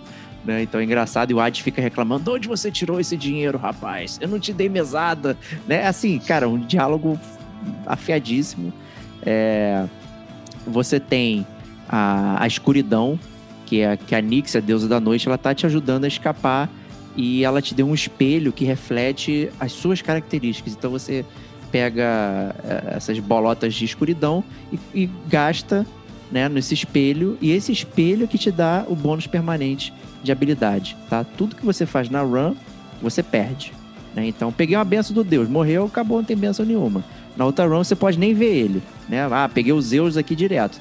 Na próxima, ele nem aparece. Pode acontecer. Mas essas bolotas de escuridão, elas utilizam para você é, melhorar. E você libera a habilidade do espelho cole- coletando umas chaves, né? Chaves quitônicas, né? E essas chaves também servem para liberar as armas que você perguntou. Né? Então o jogo você começa, você só tem a espada Stygia, né? O tradicional espadão, sai cortando, bem limitado, né? E aí conforme você vai recolhendo, você tem acesso a mais seis, cinco armas, além da espada. Então tem um escudo do Capitão América, tem uma lança é, do Aquiles, você tem um arco e flecha, você tem uma luva de boxe do, do, do, Rock e tem uma arma do Gears of War. Né? Do Hajime no- E tem uma, uma arma do Gears of War. Então são seis armas, né? E aí você vai recolhendo essas chaves, você consegue liberar as armas, né? E também você vai liberando os poderes do espelho. Então toda a run você vai indo, vai, vai, vai. E aí você vai Você evolui seu personagem minimamente, assim. né? Você Exatamente. perde tudo que você fez da run, mas você consegue, sei lá, uma arma nova que vai ficar pra você pra sempre, ou alguma alguma dessas habilidades do espelho Sim, que você falou. né? São Isso. perenes, é, exatamente. Né? Durante a run, você recolhe dinheiro e você vai bater um papo lá com o Caronte, né, que adora um din-din. Né? O cara é um mercenário do caramba. E você gasta seu dinheiro para comprar coisas nele, né? Então ele funciona como um mercador também. E ele aparece em- dependendo de onde você tá. E você compra coisas dele. Pode ser uma benção de Deus, pode ser. é, Pode ser recuperar sua energia, pode te dar uma coisa aleatória, enfim, né? Tem várias coisas. Ainda tem o fast food do Caronte, que às vezes aparece no meio de uma dungeon, que você compra coisas rápidas ali também, mas que não são super poderosas, né? Como tem na loja dele, são mais baratas, né? Então tem, tem todas essas coisas assim é, dentro do jogo. Além disso, tem uma parte social no jogo, né? Que também não é. Então, conforme você vai jogando, você pega néctar, né? O néctar dos deuses, né? Aquela coisa toda. E você presenteia as pessoas com esse néctar, né? E elas vão te dar presentes. Elas vão te dar diálogos, elas vão te dar side quests. É, então você Ah, side quest? side Nossa. quest. Então tem side quests que são aleatórias, tipo, você não sabe. Ah, pô, será que se você falar com fulano lá na que tá preso, né, você pode falar isso pra mim. Só que você não sabe se vai encontrar esse fulano quando você fizer a run, né? É aleatório, Entendi. né? Então, mas tem side quest no jogo. Né? Então, todo personagem que você dá um néctar pra todos eles, você ganha um acessório. Esse acessório Você você, pode- pode... equipar antes da run. Ah, e esse acessório você não perde mesmo que você morra. Não perde, não perde. E você evolui Entendi. ele, tem três níveis. Então, quanto mais você usa ele, vai, vai evoluindo. É, e você pode trocar entre andares. Então, você pega um, um acessório, por exemplo, que te dá é, 10% de segurança quando te atacam por frente, mas você toma mais 5 por trás. né? Aí você vai evoluindo, ele chega a 30, 10. Só que, Entendi. por exemplo, você usou no primeiro andar, aí tu fala, hum, agora pro segundo andar tem um inimigo que faz isso, né? Vem muito inimigo de longe. né? Aí você troca por causar dano a inimigos de longe. Aí você perde o uso do que você trocou. Você não pode mais pegar ele, já ficou inutilizado para aquela run. Né? E você Entendi. vai montando a sua estratégia, né? Conforme você vai jogando, você vai descobrindo como funcionam os andares. E aí você fala, ah, o andar 1 eu posso começar assim, no 2 eu vou trocar para esse item, no 3 isso, e aí sucessivamente. Né? Claro. Então é bem interessante é, nesse sentido. E aí chega um ponto que você finalmente consegue se libertar né, do submundo. é, E aí você libera uma coisa que se chama Pacto de Punição. né? E aí você Depois você zera o jogo. Zerou o jogo, conseguiu É. zerou sair. Isso, conseguiu sair. É. A história continua, ela não acabou, não vou falar nada. Tá? Aí ela Entendi. volta com modificadores. Então você vai começar a sua run. Aí você começa a poder evoluir as suas armas também usando o sangue dos titãs. né? Uhum. E aí você, aí você libera aspectos das armas. Então elas mudam de. de- Então você tem a espada, que é a- o aspecto do Zagreu. Né? Você já tá usando. De repente tem a espada do Poseidon ali. Entendi. Ele usava. Né? Aí você tem o aspecto é, do, do Hades do, do garrafão lá, do, do tridente. Então você vai liberando essas coisas e eles te dão poderes diferentes. É, e você usa o sangue para liberar esses poderes e, e, e ter os modificadores, né? Então já muda completamente a sua run, né? E tudo isso com toda toda vez que você troca de área, você enfrenta um chefe poderosíssimo, né? E eles te dão recompensa. Então se você sempre vai uma área com uma arma nova, digamos assim, com, a, com aspecto, você ganha uma recompensa bacana. É, e aí tem esse pack da punição, que é aí que começam os é, a- as dificuldades, né? Então você é, tem o nível de calor que chama. Então você coloca lá, inimigos causam mais dano. Você tem nove minutos para terminar cada área do jogo. Então você vai colocando condições negativas para você, para te dar mais é, recompensa Bônus no final. bônus Entendi. no final. Né? E aí, é, aí o jogo realmente esquenta, fica bem interessante. É, tem um que muda, inclusive, parte da história, que é o Medidas Extremas. E é interessante que o próprio jogo fala. Né? Você está conversando com uma das fúrias, né? Ela fala, pô, então, rolou lá um pacto de punição. Se por acaso você escolher isso aí, você pode ter um problema quando for enfrentar a gente. Né? Aí tu, opa, aí tu já acende a, a lanterna, tu vai lá, eu botei, e aí mudou o- o- o- os confrontos de chefes. Então, toda vez que você chegava no final, tinha um determinado chefe. E aí agora ele mudou completamente. Fica um outro Maneiro. combate. É muito maneiro.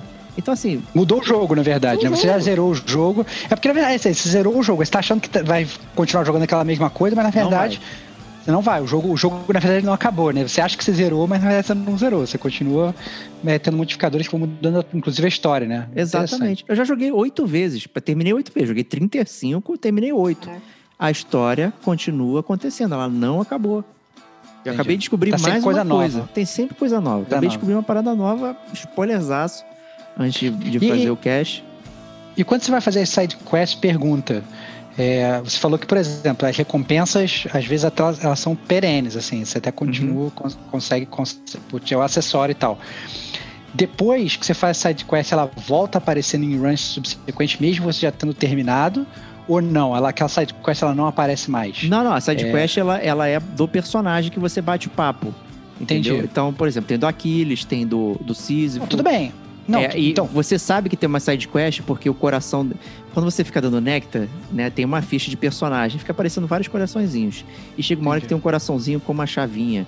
Né, e você só pode abrir a chave do meu coração se você né, fizer um favorzinho pra mim. entendi. Então, o. Aquiles, por exemplo, ele pede pra você falar com uma determinada pessoa que tá no Campos Elíseos, né?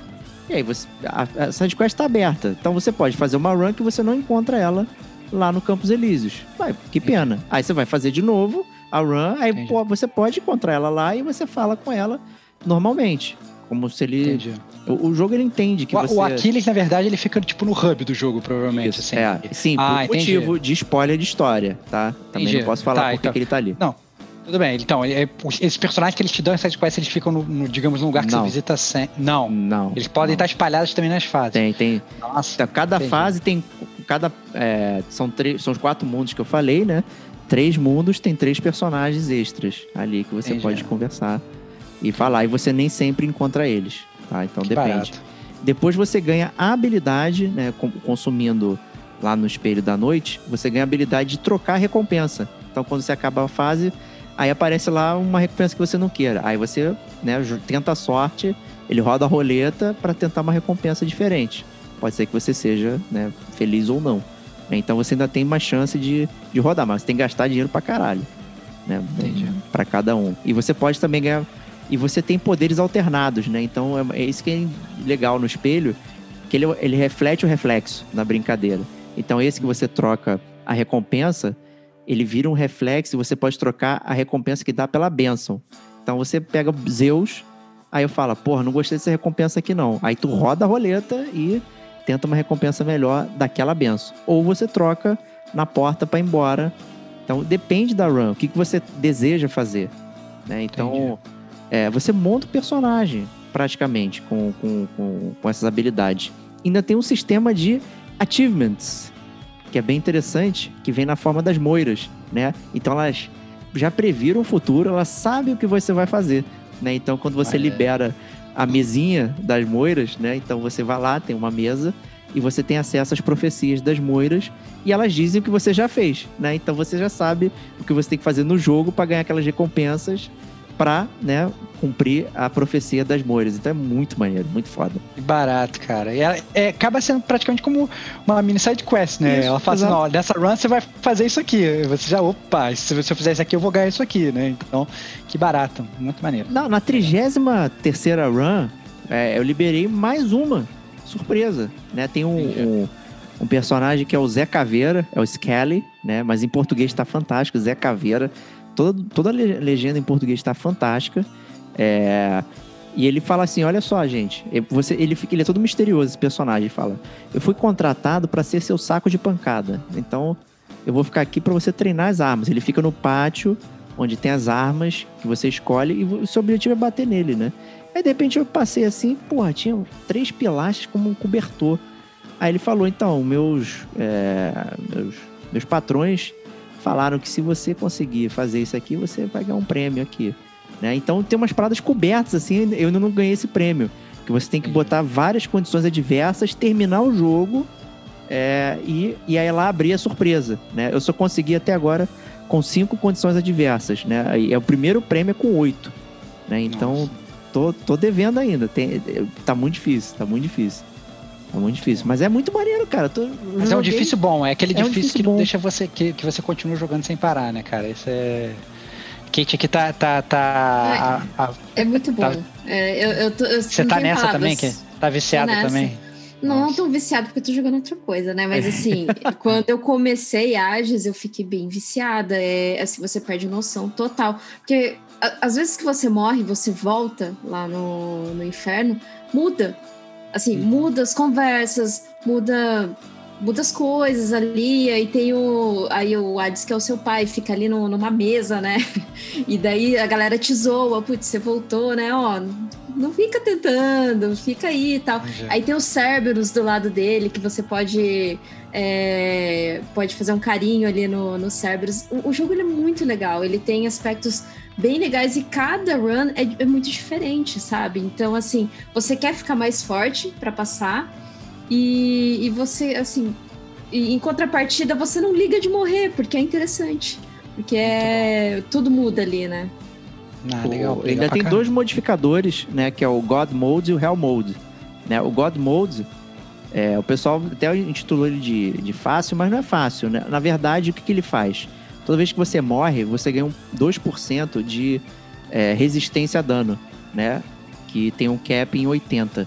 Né? Então, toda vez que você morre e volta, você faz lá tudo que aquilo que não me mata me fortalece, né? Faz lá o, o Nietzsche e volta lá e você cada vez vai ficando um pouquinho mais forte. Você pode brincar com isso também. Você pode desativar a qualquer momento do jogo o God Mode e fica em modo normal, ou você vai morrendo sucessivamente e vai ficando cada vez mais cascudo até você conseguir é, pegar. Mas também tem o Hell Mode, né? Que, que ele é o É o contrário. Dark Você- Souls. Ele vai, É o te, vai te é. piorando. Quanto mais você, você, vai como se estivesse ficando sangrando lá. Você já Você começa o jogo com cinco pactos de punição já na tua cara. Você obrigatoriamente tem que escolher cinco, né, para Entendi. tomar. Então você já toma tunga é, de cara absurdo, né? Então é difícil pra caramba.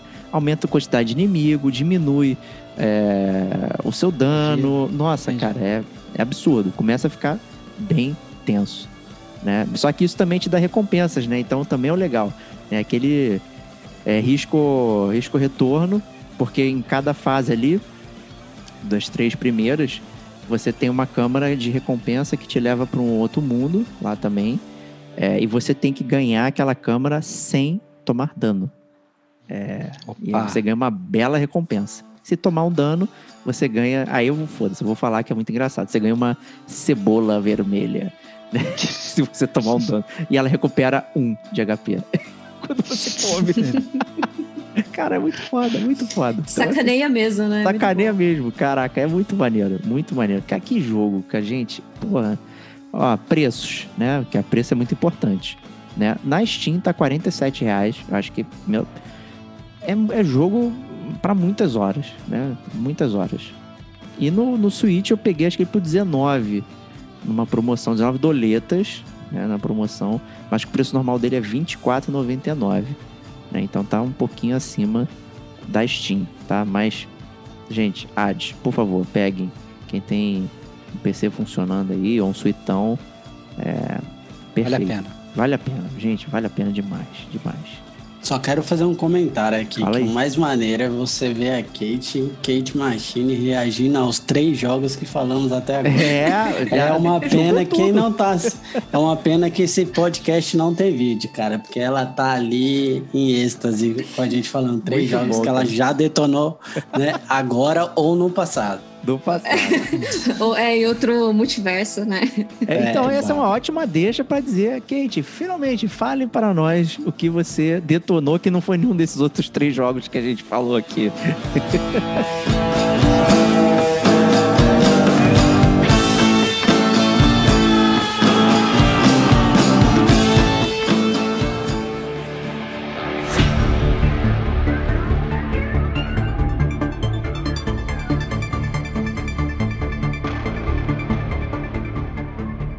Diferente, né, das cadeiras aí que veio só indie. O meu não é indie. Olha, Olha, só, cara. Que é quebrando universo expectativa. paralelo, que Que é a isso? Kate rainha Tô dos falando. indie, cara. Olha Outro- aí. é o multiverso. É, cara. Eu vim de outro multiverso aí pra falar pra vocês de Call of Duty Cold War, que foi lançado aí em novembro, né, um pouquinho antes da nova geração que chegou no, no dia 19, dia 20 de novembro aqui no Brasil. Então, como o próprio nome já diz, é um jogo, assim, a sinopse dele, basicamente, se passa ali na Guerra Fria. E é aquela coisa, né? Ocorre aquela crise de reféns no Irã, e daí a, a equipe do Black Ops, eles vão lá para resgatar esses reféns, e eles descobrem de um inimigo chamado Perseu. E daí tem toda aquela trama, toda aquela CG, e o objetivo deles, basicamente, é evitar um conflito nuclear global. Uau! Uau. através de operações secretas, missões, missões que são alvos e tudo mais. Isso na, na campanha, né? A campanha era bem curtinha, assim, seis horas, Não sete horas. Tem campanha. Essa é a minha primeira pergunta. Se tem modo história, se dá. E, e- se dá pra jogar, parar, se funciona direitinho, como é que é que Tem, é, é um modo história até justo, assim, sabe? É, é honesto, é um modo história bem honesto. Por, por que, que eu tô falando isso? Porque não é simplesmente, ah, o modo história, capítulo 1, capítulo 2, não. É, ele assim, é um quadro, né, que você escolhe a sua missão, e cada missão é, é ali um, um- um papelzinho e você precisa de pistas para você ir abrindo ramificações dessa missão. Né? Então, essas pistas são investigações que você tem que fazer, né? Você entra na missão, aí tem aquela. é, tem na missão principal, ah, faça isso. Aí tem algumas ramificações ali, ah, faça isso, mas tente invadir aquele prédio e coletar a maleta tal. E se você coleta a maleta no término da missão, você consegue pistas para a próxima missão, o que dá outras ramificações. Então é como se fosse side quests dentro da missão. Pô, isso é interessante, Super né? interessante. É, É, legal. inédito. É legal. to- Totalmente inédito. Porque assim, ele coloca meio que obje- objetivos opcionais Isso. que tem realmente um impacto até na história, aparentemente, né? Então você Isso, consegue. aqueles collectibles, né, que a gente acha super inútil, que a gente não É, que não pega serve pra lendo. nada, agora tem, uma, agora tem uma utilidade Exato. real de collectible. Nossa, que Sim, barato, cara. tem um fundamento. Cara.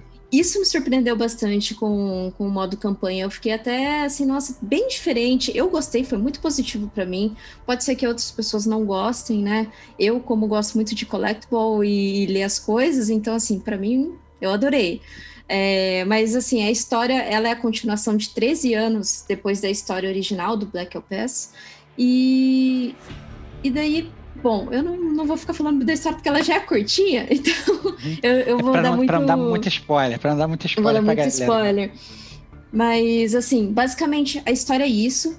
E, e você se baseia nessa, nessa coisa de collectibles, sabe? Então, assim, é bem legal, é bem interessante. E também o seu personagem, você pode personalizar. Você pode ser é, ou uma mulher ou um homem. E o codinome é Bell. Então, assim, você pode escolher o nome, ah, Kate Bell. Você pode escolher lá, Rodrigo Bell. Então, Pode escolher é Bel Bell. Marques. Bel Marques, o cara do, do, do chiclete com banana? Obrigado, cara. Tava aqui ia fazer essa. Marcos Eu só tava Bell. esperando, cara. É, eu sacanagem. alguma coisa É, assim. cara, muito bom, cara. Então, o seu personagem ele é totalmente personalizável, embora você não vai ver ele, né? Porque é primeira pessoa. Mas de qualquer maneira, ele é personalizável. Você escolhe a pele, o sexo, o, o nome, né? O primeiro nome que você acaba escolhendo.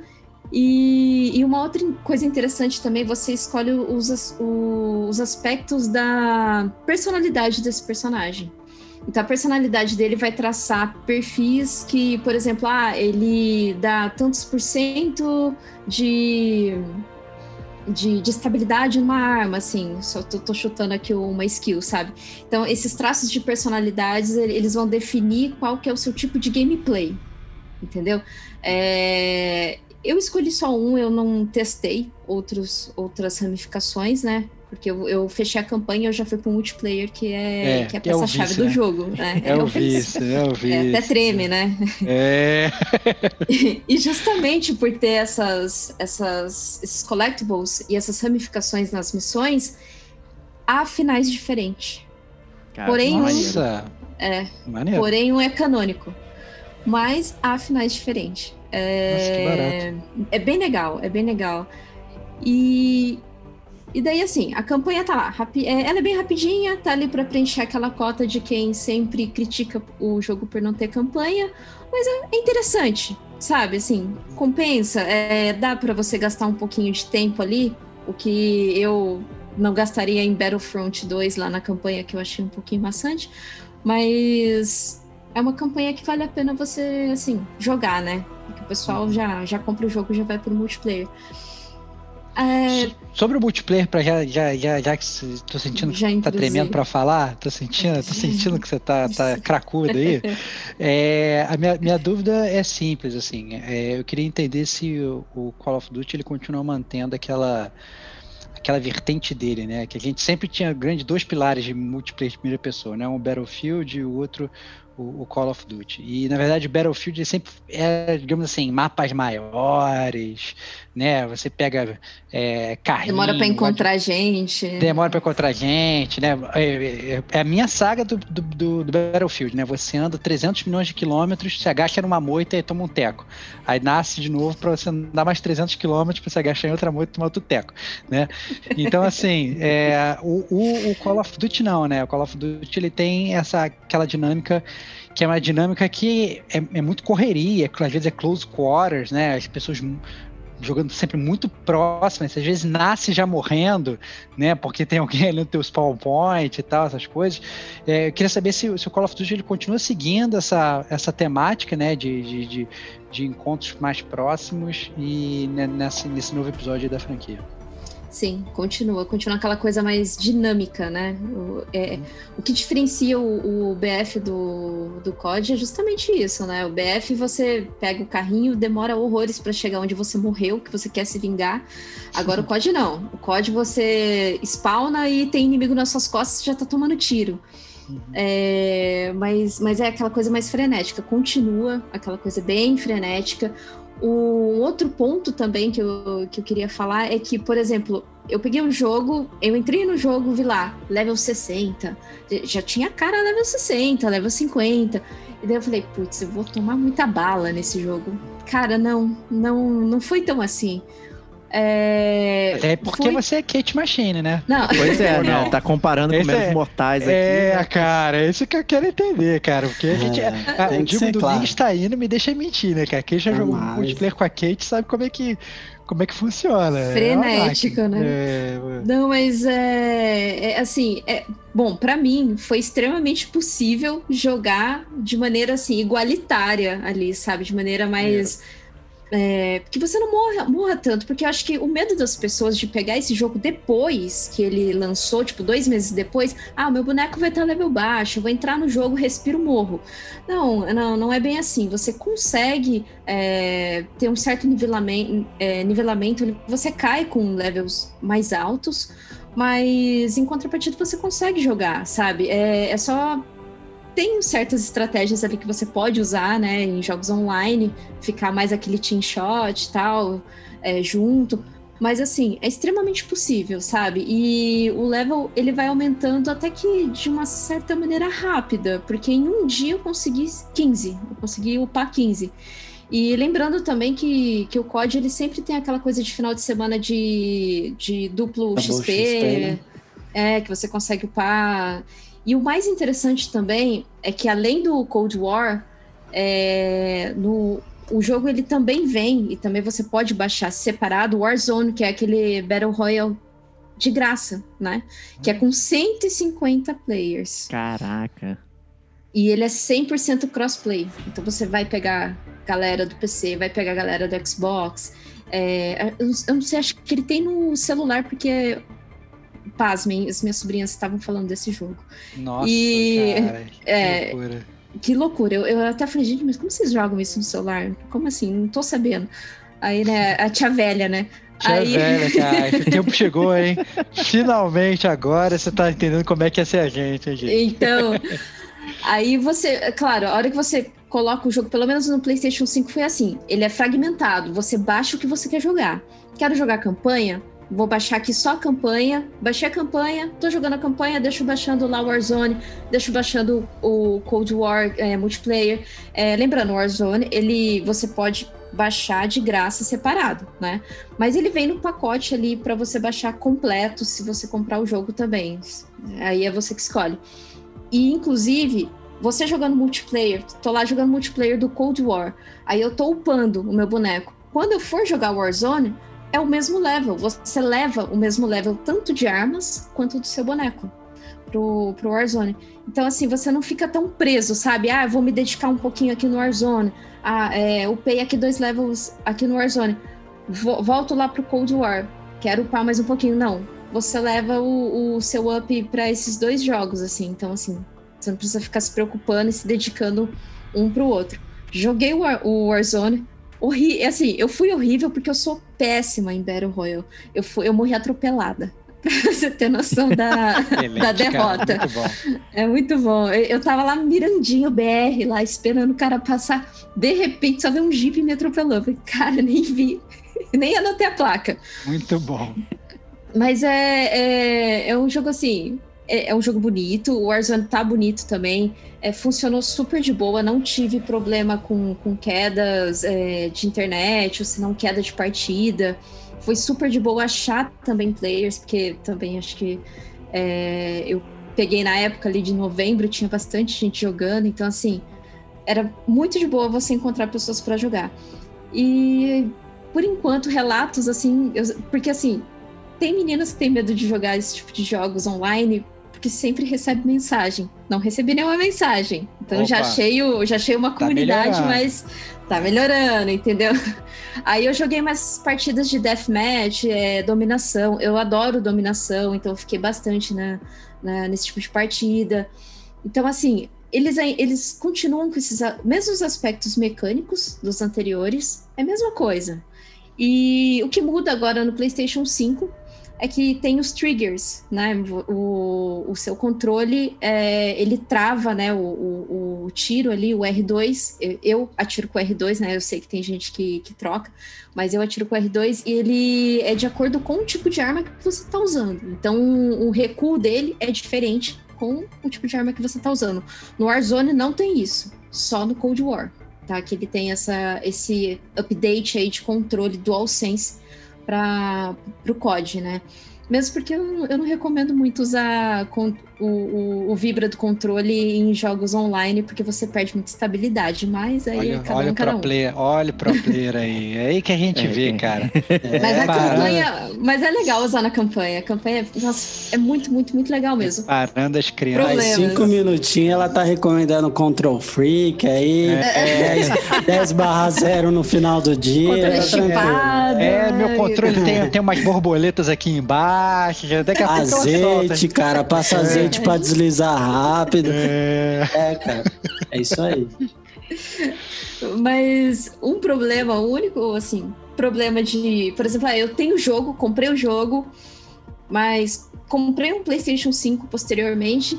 Só que para você ter o update, você precisa pagar 40 reais, pelo menos no, na PSN, né? Eu não sei como é. No Xbox deve ser o mesmo valor.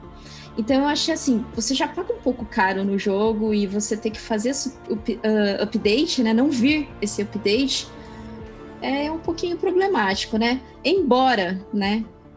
40 reais pode ser que seja um valor justo que outros jogos poderiam cobrar sem te cobrar um full price e te fazer comprar o jogo de novo. Aí beleza, mas eles poderiam dar, né? Enfim, eu sei que isso também é, de certa forma, pagar o des- desenvolvedor para fazer esse update, eu não sei até que certo ponto, né? Mas é, fica aí a minha dica. Eu gostei do jogo. Eu, sinceramente, gostei. Fazia muito tempo que eu não jogava COD. É, me apareceu essa oportunidade, porque o código do, do jogo foi cedido aí é, é, pela, pela Activision Blizzard. Até agradeço. E, assim, me surpreendeu positivamente a campanha, é, o multiplayer. Eu joguei bastante multiplayer, fiquei bem, bem viciadinha. Eu tive até que parar um pouquinho, porque eu já tava, eu já tava vendo que o negócio tava Já caminhando. sabe, é, já É. sabe como é que funciona. Já, já tava virando curva de rio já. Mas. Mas, assim, super recomendo. Pra quem tá procurando um jogo online de tiro, tá aí a minha recomendação. Inclusive, teve finais de semana que ele ficou de graça o modo multiplayer. Então fica ligado, porque assim, você pode pegar num final de semana aí de graça e testar, né? Testar, é. Porque assim, e o Warzone também tenta também jogar, é, para quem gosta assim de- desses tipos de jogo Battle Royale, é, é um é um assim, mais um jogo para se baixar e testar. É, eu Mas sinceramente, eu, eu, eu, eu não sou muito fã de, de COD, né? Eu sempre preferi o Battlefield. Mas sempre fui fã e tal. Mas, mas escutando, me- sinceramente me deu até vontade de, de jogar. Né? Não só pelo modo multiplayer, obviamente, né? Pra- é, mas também por essa questão do modo história que você falou. né? Eu até achei essa mudança muito campanha. legal.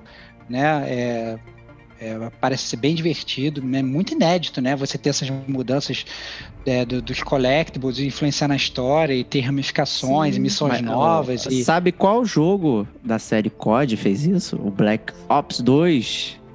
Que é um. que É? eu falo bastante, que teve essa parada Mas do. tinha ramificação? Tinha Tem ramificação? ramificação. Então, a história se passava Ah. em dois momentos, né? A, a série Black Ops sempre veio acompanhando o lance da Guerra Fria e tudo mais. É, e no 2, você acompanha a história tanto lá na parte do, da Guerra do Vietnã, não sei o quê, e no futuro, né? Então, eles não sabiam mais o que fazer, né? Então, separaram em duas linhas temporais. E aí, o interessante é que as coisas que você fazia no passado influenciavam nas missões do futuro.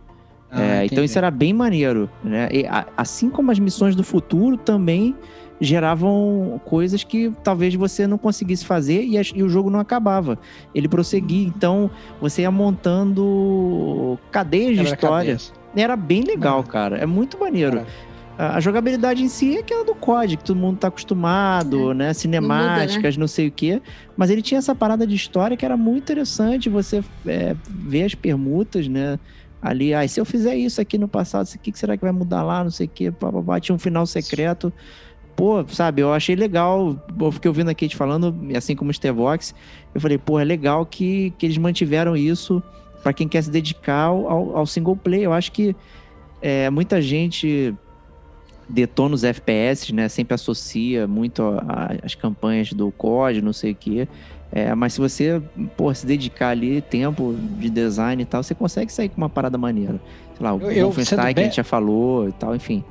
Eu, eu, sendo bem honesto, eu tô escutando isso tudo, tô achando muito legal, mas a coisa que eu mais penso são nomes pro meu personagem pra terminar com Bell, tipo Jingle Bell. Jingle Bell, Bell Pass. É, tipo, Fresh, Fresh Prince of Bel Air. Qual é? Eu fico, eu tô, tô, tô pensando em vários nomes divertidos pra me divertir jogando. Cara. Esse é o meu nível. esse é Lembrando meu que nível também de humor tem o- velho, cara. Taco Tem Bell, tem cara. modo Taco Bell. É, Taco. Bell. Taco Bell, muito boa. Cara, muito, bom, cara. muito E tem o modo zumbi também, só lembrando que É um tem aquele clássico, modo um zumbi. clássico. O Que clássico tem, modo né? que tá bem legal. Eu fiquei jogando bastante também o modo zumbi. Que Cara, bom. você, você falando assim me deu muita vontade de jogar, porque Call of Duty é um jogo que praticamente eu joguei todos, cara. E eu gosto muito, muito do multiplayer. A parar, eu lembro, eu, é, o, houve uma época, né, do FPS. Eu lembro quando eu comprei meu PS3, se não me engano, era dois jogos de entrada: FIFA 2013, ou melhor, PES na época ainda, que era melhor, e Call of Duty Modern Warfare 1, cara. E era assim, os dois jogos de entrada que tinha que ter, todo mundo tinha que ter pelo menos no meu círculo de amigos, assim, era multiplayer a roda. Eu lembro da gente jogando Black Ops 1 entre o, a galera, eu, Herbert, Hugo. Cara, era mais. Foi, faltava espaço na par e no time. O pessoal ficava esperando. Era mais de 15 pessoas jogando Black Ops É de 1. fora, né? Era- Tinha de fora. É, cara, e era só amigo, era genial, era genial. A gente foi pro dois também com menos pessoas, enfim. Mas a parada mais maneira, eu acho que assim, de jogar o COD é jogar em time. Eu acho que, como a Kate falou, ele é muito mais convidativo pra galera que não sabe jogar tanto. O, o, Battlefield, você pega lá, nasce, até você chegar lá, você demora um tempinho, chega lá, você toma um headshot, acabou, vai frustrando mais. E o COD não, tu toma tiro, já levanta, vai pro próximo, é um round, é, é muito rápido, é dinâmico, a galera ela, ela acaba esquecendo o pau que ela leva e, e- e toma vantagem das duas kills que ela faz, né? Puta, porque foi tão rápido que, É que, a, que a galera não larga o jogo. E eu vejo muito isso. E o matchmaking é genial, que é o que a gente falou. Eu lembro que eu peguei o, o Pro e ele veio com. Era a versão que vinha com o último do do Warzone, é o Modern Warfare, se não me engano, se não me engano, o último código antes do, do Cold War aí. E ele, eu fui jogar o multiplayer, cara, e ele, eu era no baço também, anos sem jogar código, e hoje eu consegui dar umas mitadinhas ali, até gravei uns vídeos no YouTube com o Juggernaut, cara, tirando onda. é, tirando onda de Juggernaut, matando todo mundo com blindado lá, com aquela roupinha do Juggernaut. Enfim, é um jogo muito maneiro, cara. E eu acho que mais legal ainda é jogar de time. Hoje em dia a galera largou, né? Então é difícil juntar três, quatro, cinco pessoas pra jogar. Mas era muito legal jogar de time fechado. COD. Então, show de bola aí, um detonando agora bem bacana, bem brilhante aí, todo mundo recomendando os jogos. Agradecer aí é, o Diego Domingues ter, ter aparecido aí. Ok, estamos juntos. Obrigado pelo convite novamente, novamente aí. É, dois, um- dois jogos para falar, né? Foi falado de Cyberpunk, Cyberbug, detonado. Tava detonando agora quando a gente gravou, agora está detonado. Eu detonei ele antes desse podcast, inclusive. Olha aí, parabéns. Terminei o jogo, já estava. Não, não, não vou dar minha opinião. Melhor não, não, guarda aí. Esse aqui não é de. Fica pra próxima, fica pra Fica o gancho, fica o gancho. e agora com Stardew Valley, cara, que é um jogo recomendadíssimo. Passem lá na Store que, que vocês quiserem, comprem o jogo e joguem, porque 25 reais vale, vale muito. Às vezes você vai achar por menos. E o jogo, vocês vão ver que tudo que a gente falou aqui é, é bem verdade que vocês vão gostar. Então, recomendadíssimo aí. Obrigado pelo convite e até a próxima para todos nós aí. Show de boleta. Agradecer a Kate também, que detonou os quatro jogos que foram falados aqui. Excelente, Então, cara. Platinou. Cara, é, quem, quem, quem tem recurso, tem recurso, né, cara? Gabarito é É, Game, coisa. Pa- Game Pass e Ganhou o Stardew. Valley foi, foi meu primeiro jogo do Nintendo Switch. Olha aí. que era baratinho. Subiu a conquista detonado como a gente. É, Cara, não é, não, é, não, é game, não é Game Pass, não. Isso é Time Pass, cara. Time Pass, a, a Time Kate, ela Pass. dobra Ah, é o verdade. tempo pra ter tempo de jogar, cara. Isso sim, Muito bom. excelente, cara, excelente. Ah, muito Eu- bom. Eu que agradeço o seu Fala aí, convite. fala eu agradeço o convite mais uma vez. É, eu espero que no próximo Detonando Agora eu também detone aí o- os jogos que vocês trouxerem, né? Ah, Porque vai ser, isso é um É, desafio, hein? Impacto A de meta punição, hein? subiu, cara. É, cara. não, eu, que- eu tô muito viciada em Assassin's Creed, acho que vai demorar um pouquinho agora. Olha aí, cara. Mas a gente lembra que a gente tá falando de jogo velho, né? Todo mundo né, sempre tá pegando o jogo mais antigo, né? Pode ser que você já tenha É, detonado tudo. Pode, pode ser, pode Ó, ser. e temos aqui um contender também, que é o Stevox com Game Pass agora, que ninguém segura o rapaz, hein? É, Sim. cara, já tô. Já, já, já joguei o Karen, já joguei o meu segundo jogo surpresa. Já tô no meu terceiro jogo. E já tô com mais com o terceiro e o quarto jogos baixados, cara. Então. Olha aí, hein? Tem, tem, tem potencial aí, cara. Muito jogo pra jogar. Tu fiquei até nervoso. Tô sondo frio com a Game Pass, cara. É muito jogo bom pra jogar, cara. É... Mas não sei o que aguarda o gamer como a gente, mas tem muito material aí pra esse ano. Vai ser maneiro. Vai ser maneiro. 2021 começou com tudo, hein, cara? Com tudo, é com isso, tudo. é. Então, a- a- nosso amigo PC aí, roda aí a roleta e veja quando que a gente vai falar novamente no Detonando Agora, né? Mas não vai ser semana que vem, mas a gente tá de volta. Grande abraço e até lá. Tchau, tchau.